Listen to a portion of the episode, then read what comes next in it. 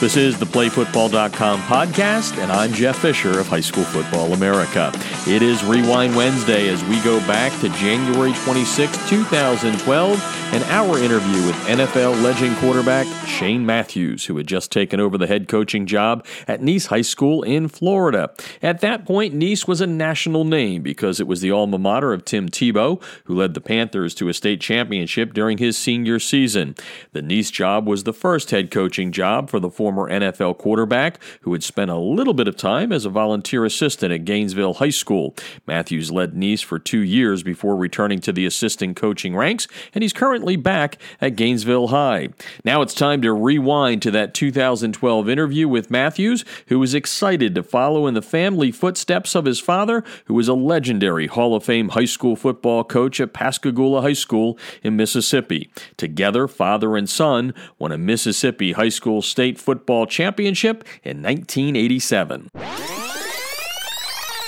Kicking off High School Football America tonight in the state of Florida, and the new head coach of the uh, Nease Panthers. His name is Shane Matthews. You may know that name because he was an NFL quarterback for 14 years, and he joins us now to talk about the new job. Welcome to the show, Coach.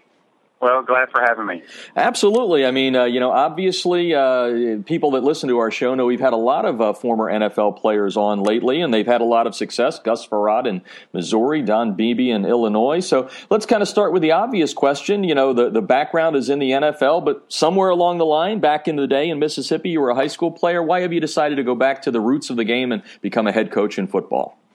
Well, I'm a high school coach's son. Uh, I grew up around the game ever since I was a toddler, going to practices and just enjoy Friday nights. And you know, I feel like a high school coach can have more influence on a kid than any other coach that he'll ever have. So, uh, you know, when you play as long as as I was fortunate enough to play, it's kind of hard to get into the college ranks and stuff like that because they feel like you need to work your way up the totem pole like most college coaches do. So, um, you know, I've looked at a lot of different jobs the last three, four, five years, and uh, this is one that I felt was a great fit. It's a great academic school, one of the top in the country, and they've had some success, uh, you know, in the football ranks, and hopefully we can bring that back. Yeah, well, you know, the the name uh, Tim Tebow, it's his alma mater, comes to the top of the list, so uh, probably a little bit more of a spotlight on you there. Let's uh, let's talk about what you're doing because when we uh, when we chatted the other night, you said uh, uh, it's been a little crazy trying to put together a staff. So tell me what it's like, you know, doing it doing it at this level as opposed to the NFL where you had people doing stuff for you. Yeah, I mean it's it's it's uh very tiring, but it's something that I enjoy. Uh, I love putting together staff. I guess the hardest part at the high school level is being a public school is you got to find you know the coaches you bring in. Uh, are they a math teacher, science teacher, social studies? What do they teach, and how you can fit them into the school system? So that's the toughest part right now. Um, but we're adding a few guys here and there, and hopefully have my staff finalized here in the next couple of weeks. So, tell me a little about uh, a little bit about the first meeting with the kids. I'm sure you've met with the team, whether it's individually or as a group. So, what was the reaction uh, from from the team that you've had so far? Well, we had about 95 kids show up in my initial meeting um, with the uh, players. Last year, their numbers were way, way down, and you know a lot of these players they don't know who I am or anything about me. But I, one thing that I tried to stress to them was we're going to be fundamentally sound we're going to go out have fun and play a good brand of football. And, and if you do that at the high school level, if you're smart about it, you can formation teams to death offensively and know exactly what you're going to get.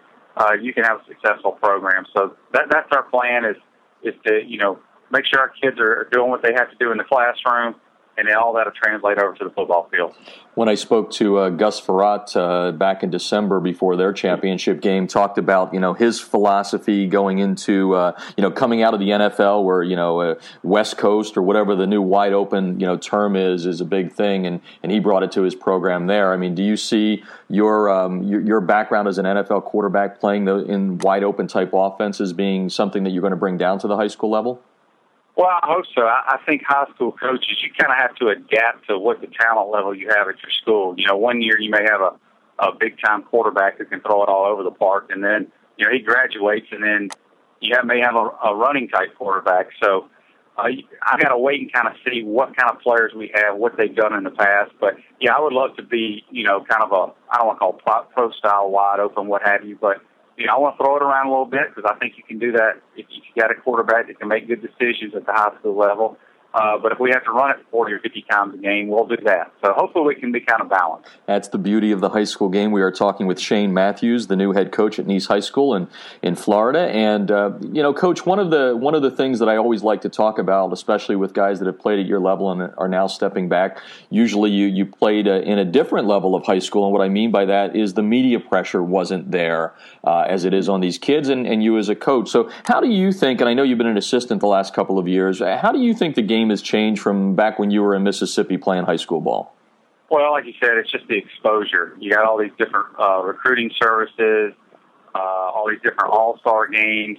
Uh, it, it's basically crazy. And I mean, you can go anywhere on any website now and find out who the top 50 quarterbacks in the country are are supposed to be. So I think that's the biggest thing. And I mean, Nike and Under Armour, all these different brands are getting into the high schools and and throwing money at them, and it, it's become very very competitive. But uh, you know, that's what I'm trying to do at Nease High School. We want to build our program like a small college program. Do things the right way, have good facilities, and play a good brand of football. If you do that, kids will want to come play for you. You mentioned that uh, you're the, the son of a, a high school coach. Uh, tell me a little bit about what your father may have taught you way back in the day that you hope to bring to the high school level. Are there a couple of key foundation uh, pieces from him that you're going to be uh, that are a part of you and will be part of your program? Well, I, yes, yes and no. I mean, I, I remember my dad having to be somewhat a, somewhat of a father figure to a lot of kids that may come from broken families or what have you. And you know, that's one thing that I enjoyed doing the years that I volunteered as a high school coach is trying to take some guys under your wings and and you know teach them. You know, football's not everything. We got to get an education uh, if you want to be successful in life. So. Um, you know, I'm here for these kids. I want to develop them, obviously, on the football field but we, me and my staff want to make sure that they're doing the right things in class. They're teaching the, uh, you know, respecting your teachers, your, your, you know, the, the other people within the booster club. Because if you do things right, you will be successful in life. So, uh, tell me a little bit about, uh, and we talked uh, when we first set up this interview, uh, the fact that Jon Kitna is now the, the new head coach in uh, in Lincoln at Lincoln High School in Tacoma, Washington. I mentioned Gus Frerotte, Don Beebe, both of them doing well. Why, why are more and more NFL players, you know, heading to the high school ranks, or is it just one of those things that maybe you guys get more notoriety when somebody signs you to be their head coach?